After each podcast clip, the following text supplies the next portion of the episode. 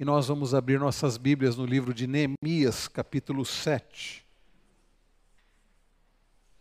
Neemias, capítulo 7.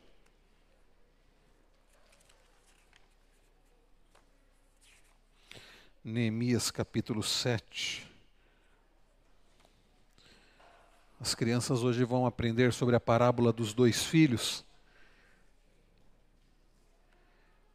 E nós vamos aprender sobre a importância, queridos, de da história, da, de termos a história, a nossa história, a história do povo de Deus, para planejarmos também o nosso futuro. Neemias capítulo 7. No domingo passado nós olhamos os quatro primeiros versículos e hoje há um desafio muito grande para nós. Hoje nós vamos ler dos versos 5 até o 73. Uma leitura longa, com nomes diferentes, e por isso você precisa da ajuda do Senhor para não desanimar, para não dispersar e para não achar que este, esses versículos que nós vamos ler uh, não têm importância, pelo contrário. Nós vamos ler uma lista extensa de nomes e vocês vão aprender hoje, nós vamos aprender hoje sobre a importância dessa lista. Neemias capítulo 7, a partir do verso 5, acompanhem com bastante atenção, é a palavra de Deus para nós, que nos diz: Então, o meu Deus me pôs no coração que ajuntasse os nobres, os magistrados e o povo para registrar as genealogias. Achei o livro da genealogia dos que foram os primeiros a voltar do cativeiro, e nele estava escrito: estes são os filhos da província que voltaram do cativeiro, do meio dos exilados de que Nabucodonosor, rei da Babilônia, tinha levado para lá. Eles voltaram para Jerusalém, para Judá, cada um para sua cidade, e vieram com Zorobabel, Jesua, Neemias, Azarias, Raanias, Naamane, Mordecai, Bilzã, Misperete, Bigvai, Neum e Baaná. Eis o número dos homens do povo de Israel os filhos de Parós, 2172. Os filhos de Cefatias, 372. Os filhos de Ará, 652. Os filhos de Paate, Moabe, dos filhos de Jesua e de Joabe, 2818. Os filhos de Elão, 1254. Os filhos de Zatu, 845 os filhos de Zacai, 770. Os filhos de Binuí, 648. Os filhos de Bedai, 628. Os filhos de Asgad, 2322. Os filhos de Adonicão, 667. Os filhos de Bigvai, 2067. Os filhos de Adim, 655. Os filhos de Ater, da família de Ezequias, 98 os filhos de Razum, 328, os filhos de Bezai, 324, os filhos de Harif, 112, os filhos de Gibeão, 95, os homens de Belém e de Netofá, 180 128. Os homens de Hananote, 128. Os homens de Bet Asmavete, 42. Os homens de Kiriat Jearim, Sefira e Berote, 743. Os homens de Ramá e Gebá, 621. Os homens de Miquimás, 122. Os homens de Betel e Ai, 123. Os homens do outro Nebo, 52. Os filhos do outro Elão, 1254. Os filhos de Harim, 320. Os filhos de Jericó, 345. Os filhos de Lode, Hadid e Ono, 721. Os filhos de Senaá, 3.930. Os sacerdotes, os filhos de Gedaías, da casa de Jesua, 973. Os filhos de Imer, 1052. Os filhos de Pazur, 1247. Os filhos de Harim, 1017. Os levitas, os filhos de Jesua, de, Cadma, de Cadmiel, dos filhos de Odevá, 74. Os cantores, os filhos de Asaf, 148. Os porteiros, os filhos de Salum, os filhos de Ater, os filhos de Talmon, os filhos de Acube, os filhos de Hatita, os filhos de Sobai, 138. Os servidores do templo, os filhos de Zia, os filhos de Razufa, os filhos de Ataote, os filhos de Queros, os filhos de Zia, os filhos de Padom, os filhos de Lebana, os filhos de Hagaba, os filhos de Salmai, os filhos de Hanã, os filhos de Gidel, os filhos de Gaar, os filhos de Reaías, os filhos de Rezim, os filhos de Necoda, os filhos de Gazão, os filhos de Uzá, os filhos de Pazéia, os filhos de Bezai, os filhos de Meunim, os filhos de Nefuzezim, os filhos de Buque, os filhos de Racufa, os filhos de Harur, os filhos de Baslite, os filhos de Meidá, os filhos de Harsa, os filhos de Barcos, os filhos de Zízera, os filhos de Tama, os filhos de Nesias e os filhos de Ratifa, os filhos dos servos de Salomão, os filhos de Zotai, os filhos de Soferete, os filhos de Perida, os filhos de Jaala, os filhos de Darcon, os filhos de Gidel, os filhos de Cefatias, os filhos de Rati, os filhos de Pokerete, e Razebaim, os filhos de Amon, todos os servidores do templo, e os filhos dos servos de Salomão eram 392.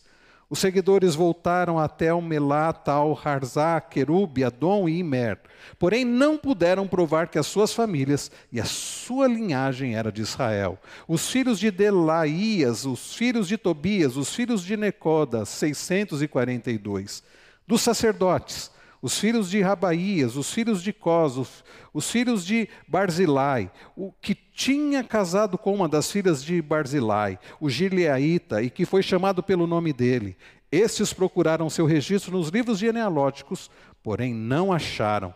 Por isso foram considerados impuros para o sacerdócio. O governador lhes tinha que não comessem das coisas sagradas, até que se levantasse um sacerdote capaz de decidir a questão por meio de Urim Tumim. Toda essa geração junta era de 42.360, além dos seus servos e de suas servas, que eram 7.337. Havia também 245 cantores e cantoras. Os seus cavalos eram 736, as suas mulas 245, os camelos eram 435 e os jumentos 6.720. Alguns dos chefes das famílias contribuíram para a obra. O governador deu para o tesouro 8 quilos e 400 gramas de ouro, 50 bacias e 530 vestes sacerdotais sacerdotais. E alguns mais dos chefes das famílias deram para o tesouro da obra 168 quilos de ouro e 1.300 quilos de prata. O que o restante do povo deu foram 168 quilos de ouro, 1.200 quilos de prata e 67 vestes sacerdotais. Os sacerdotes, os levitas, os porteiros, os cantores, alguns po do povo, os servidores do templo e todo Israel moravam nas suas cidades. Vamos orar mais uma vez? Pai Celestial, assim como já foi pedido, que o Senhor, ó Deus, fale ao nosso coração.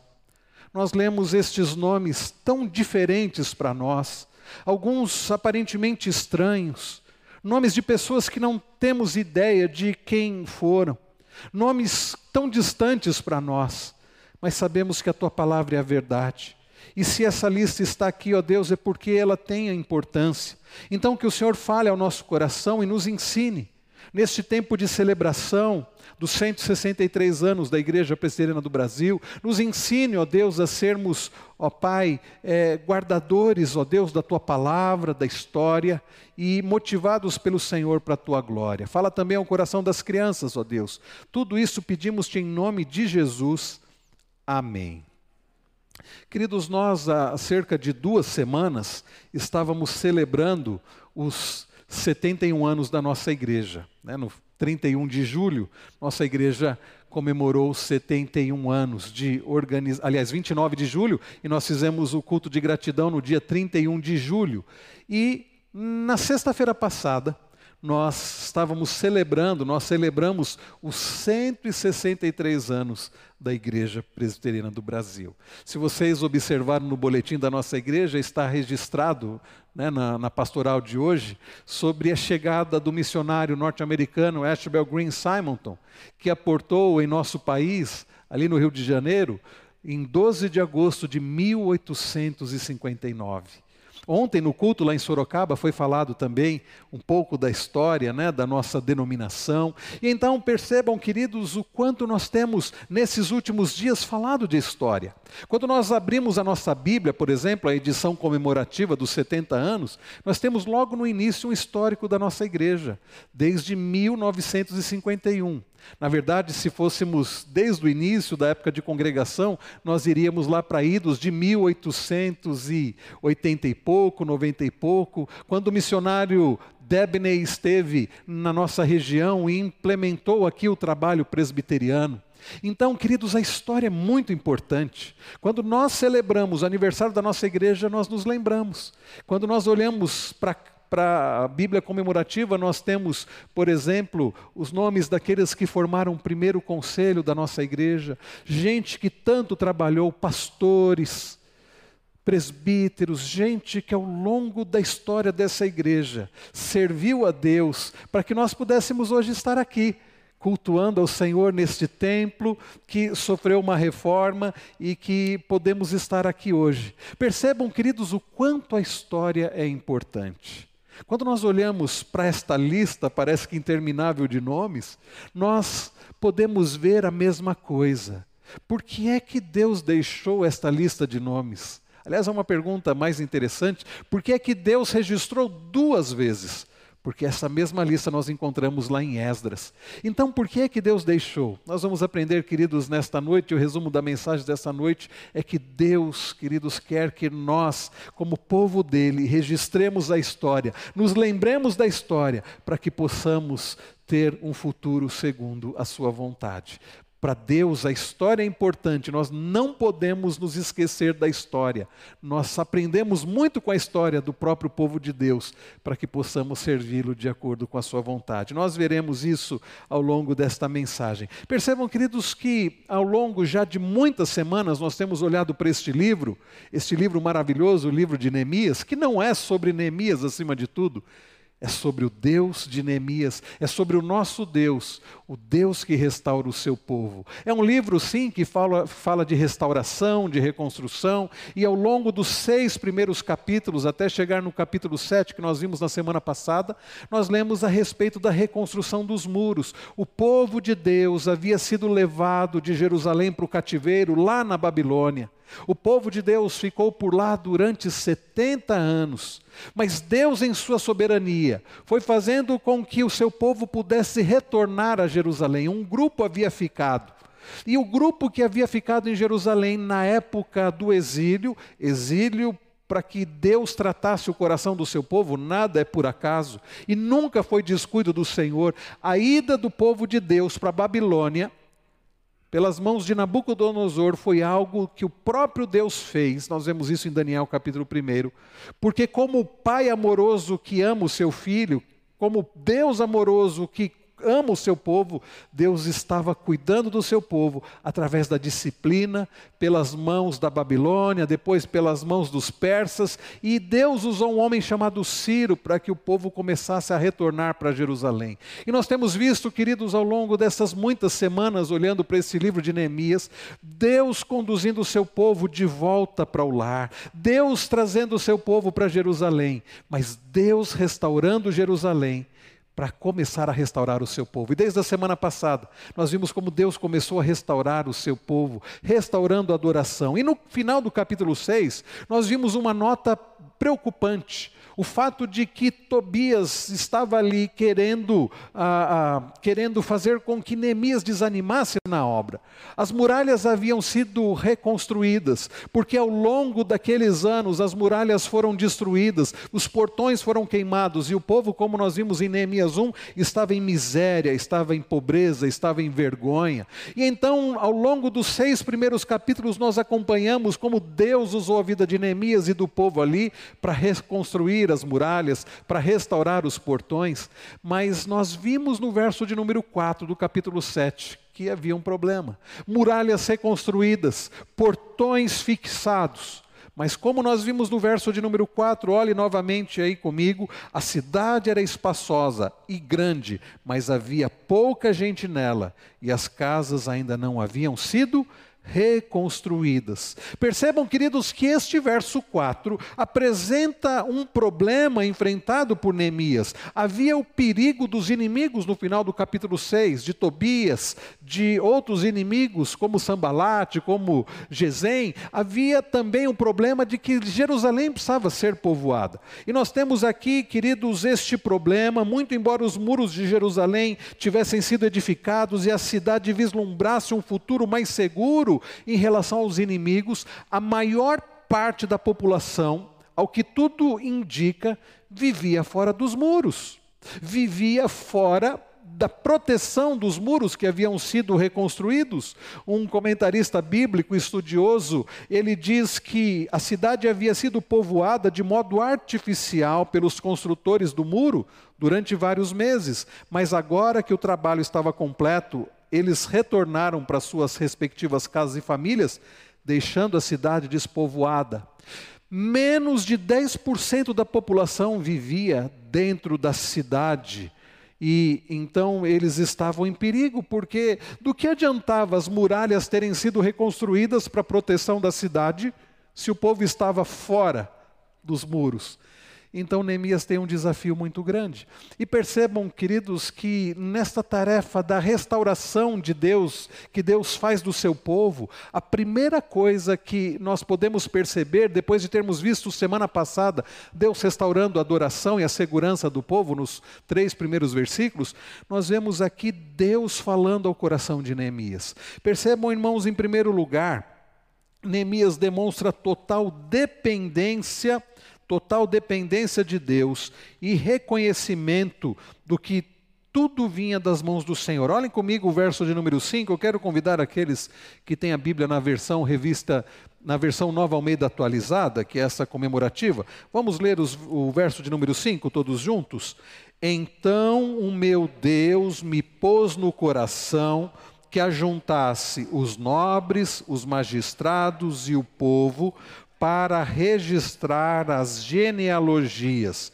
Achei o livro da genealogia dos que foram os primeiros a voltar do cativeiro, e nela estava escrito. Vamos parar por aqui. Eu não vou fazer os irmãos lerem os nomes difíceis, né? Queridos, percebam o que Neemias diz aqui. Então meu Deus me pôs no coração que ajuntasse os nobres, os magistrados e o povo Queridos, nós estamos celebrando 163 anos da nossa Igreja Presbiteriana do Brasil. Nós que celebramos há duas semanas os 71 anos da nossa igreja local, Igreja Presbiteriana de Jundiaí. E o que nós aprendemos aqui com essa história de Neemias, já aplicando para a nossa celebração, é que é necessário para a nossa, para a bênção da obra do Senhor, termos, assim como Neemias tinha, dependência do Senhor e reconhecimento que tudo vem da mão do Senhor. Percebam que depois de reconstruídos as muralhas e os portões restaurados, Neemias não bate no peito dizendo assim: Olha quanta coisa boa eu fiz. Quanta coisa eu realizei. Ele não diz assim agora, eu com a minha sabedoria, com a minha perspicácia, com os meus com todo o meu conhecimento, eu vou fazer isso, e vou fazer isso, e vou fazer isso, porque eu sei o que é melhor. Não, não. Ele, queridos, diz que Deus colocou no seu coração o que deveria ser feito. Não é que Deus tenha aparecido para Neemias e falado assim: Neemias, reúna aí os nobres, os magistrados, os demais do povo, e então ah, registre a genealogia. Não, não é isso. Ah, o que acontece, o que aconteceu certamente é que Neemias entendeu por tudo que estava acontecendo, que era um direcionamento do Senhor que ele fizesse isso agora. Irmãos, o que nós precisamos como igreja presbiteriana do Brasil, nos próximos anos, nós já comemoramos 163 anos, para os próximos anos é continuarmos tendo essa dependência do Senhor, é continuarmos buscando a vontade do Senhor. E queridos, como é que nós sabemos qual é a vontade do Senhor? A resposta é muito clara através da Sua palavra, através da história. Nós não lemos ainda há pouco um salmo onde o salmista fala: Não endureçam o coração quando vocês ouvirem a voz do Senhor, como aconteceu em Meribá, em Massá. Nós precisamos conhecer a história para não repetirmos os mesmos erros dos nossos irmãos do passado. A história, queridos, é importante porque na história nós vemos o agir de Deus, nós vemos o que acontece quando nós somos desobedientes, as consequências do pecado, mas também aprendemos como é abençoador fazermos, fazermos a vontade do Senhor. Neemias, ele busca o Senhor, ele busca a orientação do Senhor e ele entende da parte do Senhor que o que ele deveria fazer era registrar a história. Irmãos queridos, precisamos ser sensíveis à voz do Senhor. Um comentarista bíblico diz que Neemias discerniu as orientações do Senhor no seu coração. Na verdade, a falta de direção é um problema atual. E por que, irmãos, a falta de direção na igreja nos dias de hoje é um problema atual? Eu creio que por um, um dos motivos, talvez um dos maiores é porque as pessoas não conhecem a palavra do Senhor. Como a igreja vai agir de acordo com a vontade do Senhor se a igreja não conhece a palavra do Senhor? É esta palavra que Davi escreveu no Salmo 19, que é perfeita, a lei do Senhor que é perfeita e restaura a alma. É esta palavra que Davi chama de testemunho, que é fiel e dá sabedoria a pessoas simples que precisam de sabedoria. É esta palavra, queridos, que é a lei do Senhor, que é o testemunho do Senhor, que são os preceitos do Senhor que são retos. Esta palavra, queridos, que é inspirada, como Paulo escreve lá em 2 Timóteo 3,16, é inspirada e é útil para corrigir, para educar, para instruir. Esta palavra. Agora, como seremos instruídos? Como seremos educados nesta palavra, através dessa palavra? Como seremos corrigidos, repreendidos, se não conhecemos esta palavra? Então, se nós queremos continuar como igreja do Senhor, quer como igreja local, que acaba de celebrar os seus 71 anos de organização, quer como denominação Igreja Presbiteriana do Brasil, que acaba de celebrar 163 anos, nós precisamos da orientação do Senhor. Precisamos ser uma igreja bíblica, uma igreja que ama a palavra do Senhor, uma igreja que cultua conforme a palavra do Senhor, uma igreja que estuda a palavra do Senhor, uma igreja que aconselha não de acordo com os modismos, não de acordo com a psicologia, não de acordo com a sociologia, não de acordo com o coração do homem, não de acordo com o que nós achamos que dá certo, mas de acordo com esta palavra que tem tudo o que nós precisamos para vivermos uma vida que agrada ao Senhor. Neemias entendeu qual era a vontade do Senhor. E mais do que depressa, Neemias vai fazer aquilo que ele entendeu que deveria fazer. O que é que ele faz? Vejam, queridos, no verso de número 5, nós lemos Neemias dizendo que ele deveria registrar as genealogias. E então ele procurou e ele encontrou, como diz o verso 5, o livro da genealogia dos que foram os primeiros a voltar do cativeiro. Neemias encontra um livro, uma lista que, como eu disse, está também registrada em Esdras. A lista daqueles que cerca de 90 anos antes haviam retornado de, de, do cativeiro lá da Babilônia para Jerusalém. Esta lista que os irmãos ouviram, que nós lemos e ouvimos há pouco. Gente que havia voltado, gente de condição social diferente, gente de famílias diferentes, gente de, de gostos também diferentes, mas que tinham uma coisa em comum: eles queriam retornar para Jerusalém, eles queriam retornar para a cidade de Davi, para a cidade santa, para a cidade do Senhor, para a cidade do povo do Senhor, para ali voltarem a adorar ao Senhor, celebrarem ao Senhor como nós estamos fazendo aqui hoje. É isso que eles tinham em comum. E então percebam, queridos, que Neemias entende o que ele deveria registrar e busca, e o que significa buscar um povo para habitar em Jerusalém. A cidade, como nós vimos, ela precisava ser repovoada, ela precisava ser reabitada, e isso serviria de proteção para aquelas pessoas. Então Neemias diz: O meu Deus me pôs no coração. Ele reconhece a direção do Senhor e o que ele faz? Ele quer orientar o povo, ele quer orientar o povo quanto à herança e quanto à sua vocação. Porque é, queridos, que eu coloquei, por exemplo, na mensagem pastoral de hoje sobre Ashbel Green Simonton, alguém que chegou em nosso país há 163 anos, alguém que teve um ministério tão curto, alguém que depois de poucos anos morreu afetado de uma dessas doenças tropicais comuns em nosso país, alguém que viu a sua esposa falecer, alguém que em tão pouco tempo foi um instrumento nas mãos de Deus. Por que é que falamos de Simonton?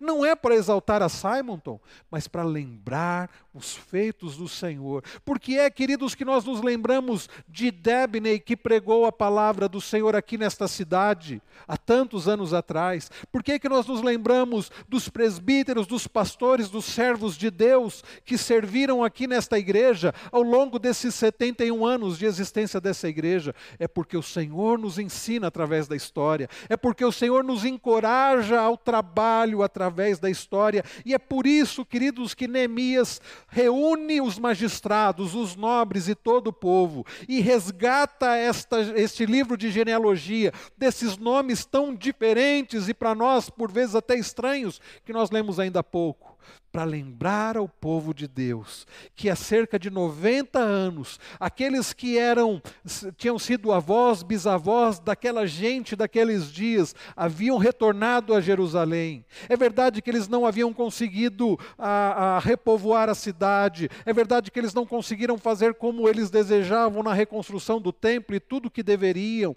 mas eles tentaram, eles dedicaram a vida para que aqueles, depois de 90 anos, pudessem estar ali e pudessem repovoar a cidade. Então Neemias estava fazendo isso como encorajamento. Quanto ao fato de que eles são povo de Deus e devem ocupar aquela terra, quanto ao fato de que eles têm a vocação de adorar a Deus, de servir ao Senhor e ser sacerdote naquele lugar. É isso que Neemias queria orientar ao povo. E é isso que o Senhor está nos orientando hoje. A história, meus queridos irmãos, é importante. 163 anos se passaram desde a chegada de Simonton, trazendo o evangelho para este país. 71 anos se passaram desde a organização desta igreja aqui em Jundiaí. Estamos nós aqui hoje para aprendermos com a história, para aprendermos com a palavra do Senhor, para sermos usados pelo Senhor. Então nós vemos, queridos, que Neemias, Neemias mostra a necessidade de uma população, mas de uma população não para qualquer propósito, ou não qualquer população, mas uma população com os valores e comprometida com os valores do reino e trazer muita gente para aquela muita gente do campo para a cidade. É isso que nós vemos a partir do verso de número 6. E essa lista que encontramos no, em Esdras 2 eram as pessoas, como nós vimos no verso 5, que haviam retornado do cativeiro cerca de 90 anos antes. E Neemias registra o, as genealogias com o propósito de contar para o povo a história deles. Irmãos, o que nós estamos vendo aqui nesta lista de nomes estranhos para nós.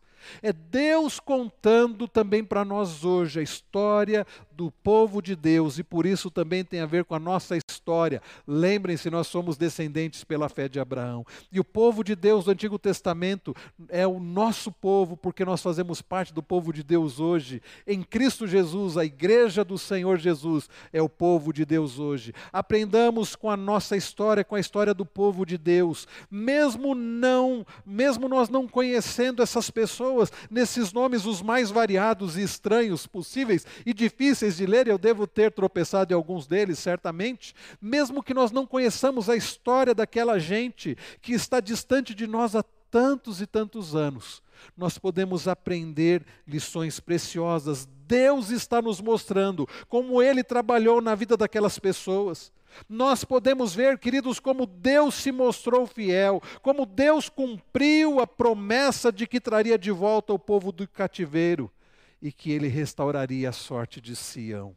É isso que nós estamos aprendendo. Isso, irmãos, nos anima a continuarmos como Igreja Presbiteriana do Brasil, que há 163 anos está neste país. Isso nos anima como Igreja Presbiteriana de Jundiaí, que estamos aqui há 71 anos organizados nesta cidade. Isso nos anima como povo de Deus, chamados desde Abraão para servirmos ao Senhor como povo da aliança. E nós vemos aqui Deus trabalhando com famílias. Se vocês vocês observarem nessa lista, nós temos aqui Neemias lendo, Neemias trazendo essa genealogia, mostrando como Deus trata com famílias. Olhe, por exemplo, o verso de número 8.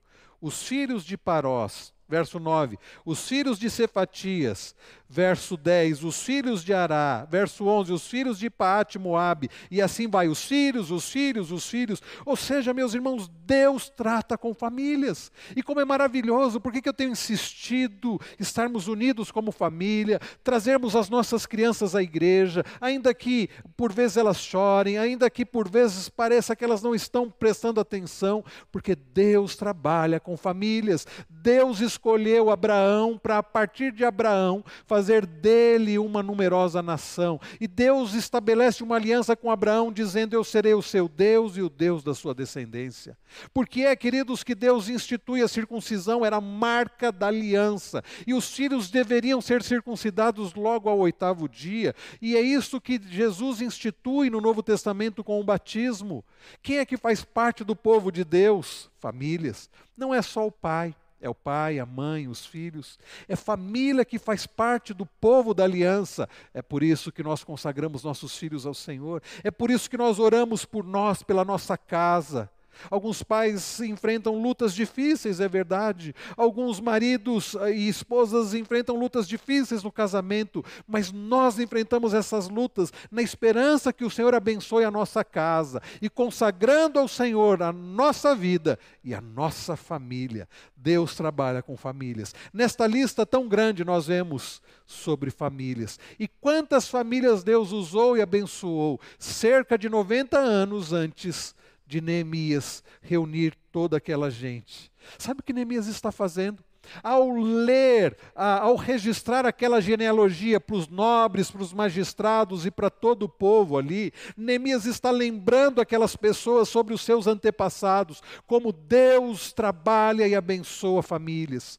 Queridos, 163 anos da Igreja Presbiteriana do Brasil, 71 anos da Igreja Presbiteriana de Jundiaí. Eu quero dizer para vocês com toda certeza que o nosso Deus continua abençoando, usando e querendo usar famílias. Por isso, coloque a sua vida diante do Senhor, consagre a sua família diante do Senhor, porque Deus continua abençoando famílias e desejando ser adorado pelas famílias. É por isso que nós estamos aqui. E isso deve nos motivar a continuar trabalhando, servindo ao Senhor, ensinando a palavra do Senhor para os nossos filhos, buscando ao Senhor como casal, buscando casar conforme a vontade do Senhor. Nós temos alguns solteiros aqui conosco. Buscando, quando for constituir família, fazer como Neemias, buscar saber qual é a vontade do Senhor e casando de acordo com a vontade do Senhor, para constituirmos uma família para a glória do Senhor, para termos filhos para a glória do Senhor. E vejam, Deus também trabalha, nós vemos aqui os filhos de, eh, não somente com famílias, vemos Deus também trabalhando com grupos de pessoas. E nós vemos como Deus trabalha com pessoas que têm e que Deus estabelece um serviço consagrado. Se vocês observarem, nos versos 39 a 42, nós temos o registro acerca dos sacerdotes. Os sacerdotes, os filhos de Jedaías, da casa de Jesua, e aí vai falando até o versículo de número 42, quando diz que Uh, uh, eram mil e dezessete dos filhos de Harim. E depois, no verso de número 43, nós temos acerca dos levitas.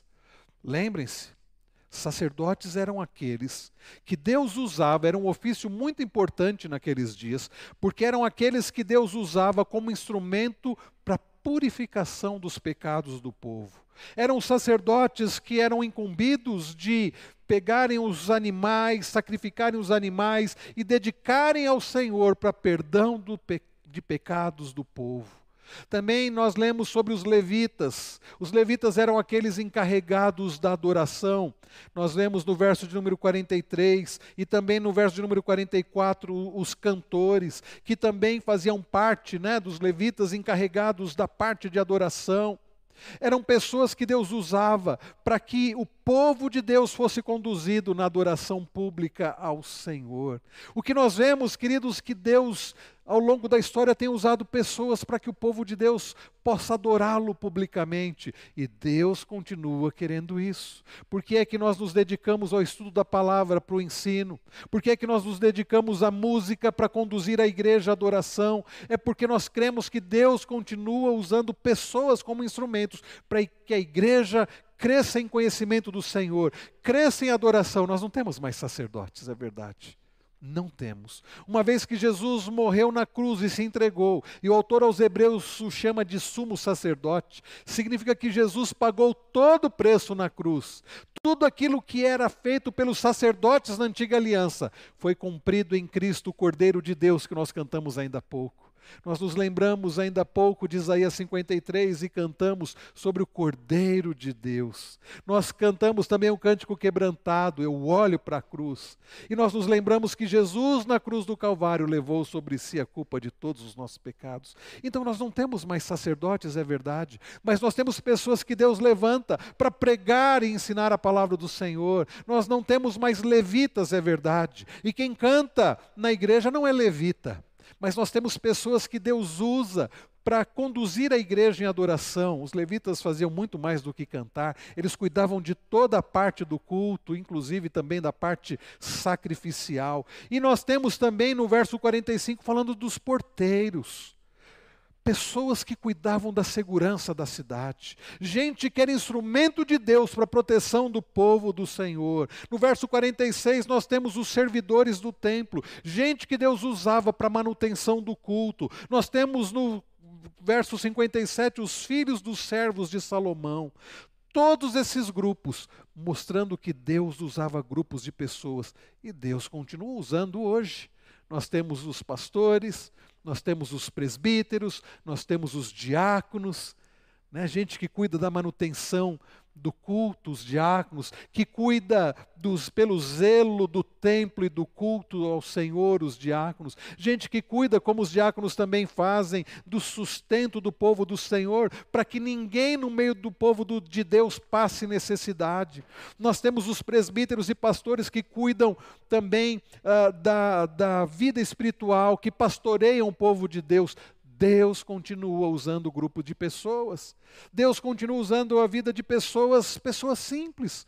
Quantos desta lista que Neemias não diz o que faziam, mas eram pessoas importantes porque faziam parte do povo da aliança, porque estavam incumbidas na adoração ao Senhor e porque nos dons que Deus certamente havia dado a elas, elas serviam ao Senhor e serviam umas às outras. Isso nos mostra que todos nós somos instrumentos nas mãos do Senhor, na história do povo de Deus, na grande história da redenção, na história da igreja do Senhor.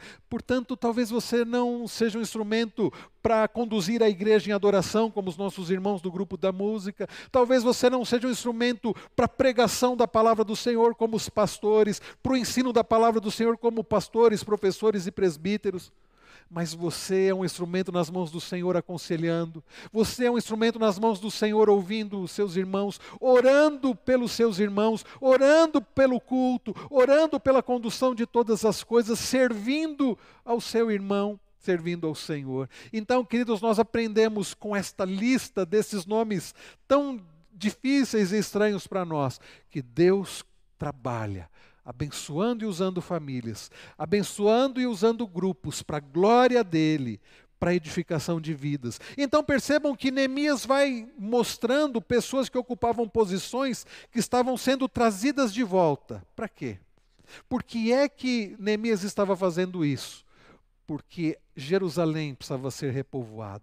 E aquelas funções, aqueles ofícios que antes existiam em Jerusalém e desde o cativeiro para a Babilônia haviam deixado de existir, precisavam ser restaurados. Então percebam, queridos, que uma passagem como essa nos mostra a importância de registrarmos a nossa história. O povo de Deus é um povo que registra a sua história. Nós estávamos já há algum tempo desejosos de reorganizar a Sociedade Auxiliadora Feminina a SAF. E estamos em processo de reorganização. Ela já está funcionando. As nossas irmãs já têm trabalhado. E eu me lembro que muitas vezes o que nós ouvimos foi: ah, SAF. SAF é muito burocrático. Sociedades internas, o MP, UPA, UCP, SAF. O MP é a União de Mocidade Presbiteriana. O UPA é a União Presbiteriana de Adolescentes. O CP é a União de Crianças Presbiterianas. Sociedades internas da Igreja Presbiteriana do Brasil. Ah, isso é muito chato, dizem alguns. Na verdade, é burocrático, sim. Eu não usaria a palavra chato, mas burocrático tem que fazer reunião, tem que registrar reunião, tem que ter quórum, tem que ter diretoria, presidente, vice-presidente, primeiro secretário, segundo secretário, tesoureiro, tem que registrar em ata. Como é burocrático. Querido, sabe por que, que nós temos a história da nossa igreja? Sabe por que, que nós sabemos sobre os missionários que passaram por aqui? Porque teve gente que registrou isso. Sabe por que, que nós temos a história desta igreja aqui? Tem um armário lá na secretaria com vários livros. E quando você pega livro da década de 50, de 60, 70, 80, 90, na primeira década do ano 2000, agora, 2022, 2021, 2022, nós temos o registro da história dessa igreja nós temos quem passou por aqui, quem foi membro aqui, quem foi pastor aqui, o que essa igreja fez, como essa igreja se desenvolveu ao longo dessa cidade, quem foram os presidentes de sociedades internas, quem regeu o coral, quem pastoreou, quem foi diácono, quem evangelizou, quem serviu ao Senhor aqui. Porque nós temos esse registro no livro de Atas. Nós temos a história do povo de Deus através que serviu ao Senhor nesta igreja, porque isso foi registrado a nossa Assembleia Geral domingo passado, uma assembleia longa, cansativa, importante, nós temos registrado em Atos. Daqui a alguns anos, quem sabe, daqui quantos anos alguém vai pegar essa lista? Essa lista aqui contém o nome de muitos de nós aqui e vai ler. E quem sabe isso sirva de encorajamento para outros. Já imaginaram, jovens, vocês que estão aqui? Alguém pegar a lista com o nome de vocês. Os nomes comuns como André, como Alain, mas os nomes diferentes como Arjuna. E falar assim, mas olha, o que. E, gente, ser encorajado. Mi, é, Miqueias, outros nomes, né? Miqueias que é bíblico. E gente que vai ser encorajado, jovens que vão ser encorajados porque vão ler sobre os jovens que nos dias de hoje serviram ao Senhor. E jovens daqui 20, 30, quem sabe quantos anos depois, vão ser encorajados ao ler a lista, ao ler a ata da Assembleia da eleição da diretoria da UMP, ou da UPA, ou da UCP, ou da SAF, ou da UPH. Queridos irmãos, Neemias estava aqui agradecendo a Deus pela vida de todas essas pessoas. Neemias estava relembrando aqueles irmãos dos seus antepassados que para lá foram e que se empenharam para que Jerusalém fosse reconstruída. E ele disse a eles e diz para nós hoje que Deus trabalha com famílias, que Deus junta pessoas, que Deus une pessoas em torno de um propósito, a glória dele. E queridos, o texto termina falando da contribuição para o templo. Os versos 70 a 72 nós lemos sobre a contribuição. Alguns dos chefes das famílias contribuíram para a obra.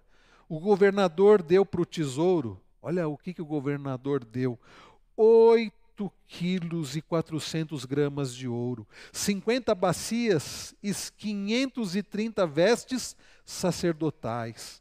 O verso 71 diz que alguns mais dos chefes das famílias deram para o tesouro da obra 168 quilos de ouro e 1.300 quilos de prata. Muita coisa, não é? Sabe por que, que aquilo foi doado? Não foi para que Neemias e os líderes vivessem em conforto, não. Aliás, Neemias nem fazia uso das ofertas que chegavam, vivia uma vida simples, diferente de alguns líderes religiosos dos dias de hoje toda aquela oferta foi para a reconstrução do templo. E por que aquilo era importante? Porque o povo de Deus precisava de um local para adorar ao Senhor. Porque Israel deveria novamente em Jerusalém, na cidade de Davi, como nós vimos na aula hoje em 2 Samuel, Israel precisava ter um local de adoração pública. Hoje nós não dependemos de templo. É verdade. Mas naqueles dias, Israel precisava de um local para que o povo de Deus se reunisse para adorar ao Senhor. E então, queridos, os muros haviam sido reconstruídos, os portões restaurados e recolocados, mas Jerusalém não seria Jerusalém sem o templo, sem adoração pública, sem os sacerdotes, sem os levitas, sem os cantores, sem o povo de Deus adorando o Senhor dos Senhores, o Rei dos Reis. E é por isso, meus irmãos, que todas aquelas ofertas foram dadas para a reconstrução do templo, para que o povo de Deus tivesse restaurado o local de adoração, para que eles pudessem fazer o que era mais precioso, a adoração ao Senhor. Eu termino destacando duas lições para nós. Nós que estamos celebrando os 163 anos da Igreja Presbiteriana do Brasil e que acabamos de celebrar os 71 anos desta igreja nesta cidade. Primeiro, nós aprendemos que Deus trabalha com famílias, com pessoas, não com números apenas. Talvez para facilitar a nossa leitura, talvez para diminuir o número de páginas, alguém tivesse sugerido, não precisa colocar esses nomes todos não. Neemias poderia ter feito diferente, é verdade. Ele poderia ter feito um relatório muito mais simples. A quantidade de pessoas era tantas, foram tantas pessoas, tantos sacerdotes, tantos levitas, tantos cantores, tantas famílias, tantos porteiros, mas não.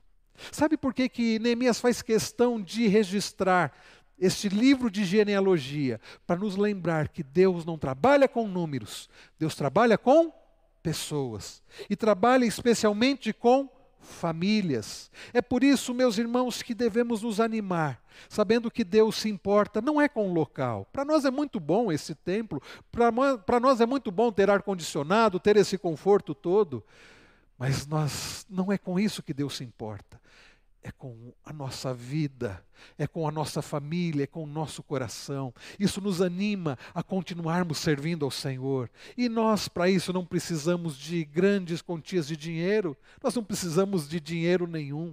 O que nós precisamos é do sustento do Senhor, da graça do Senhor. Por isso, queridos, vamos nos animar. A Igreja Presbiteriana do Brasil, pela graça de Deus, vai continuar servindo ao Senhor não apenas nesses 163 anos, mas quantos anos ainda Deus permitir. A igreja presteriana de Jundiaí vai continuar sustentada e servindo ao Senhor ao longo de muitos mais anos, quanto Deus permitir, através de pessoas, através de famílias, porque Deus ama e se importa com pessoas. Mas há uma segunda lição: Deus é fiel na sua aliança, ele não falha.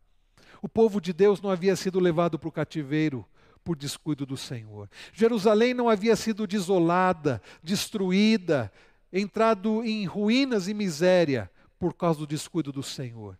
Tudo tinha um propósito do Senhor e Deus não deixaria o seu povo e a cidade do seu povo em desolação.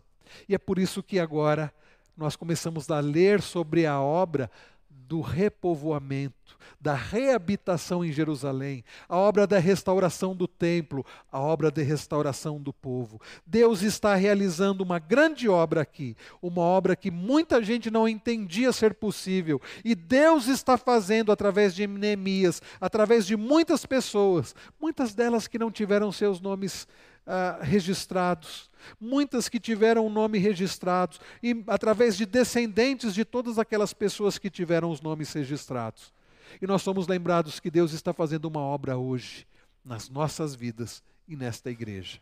E sabe, queridos, nós temos um propósito, Deus tem um propósito ainda maior para nós.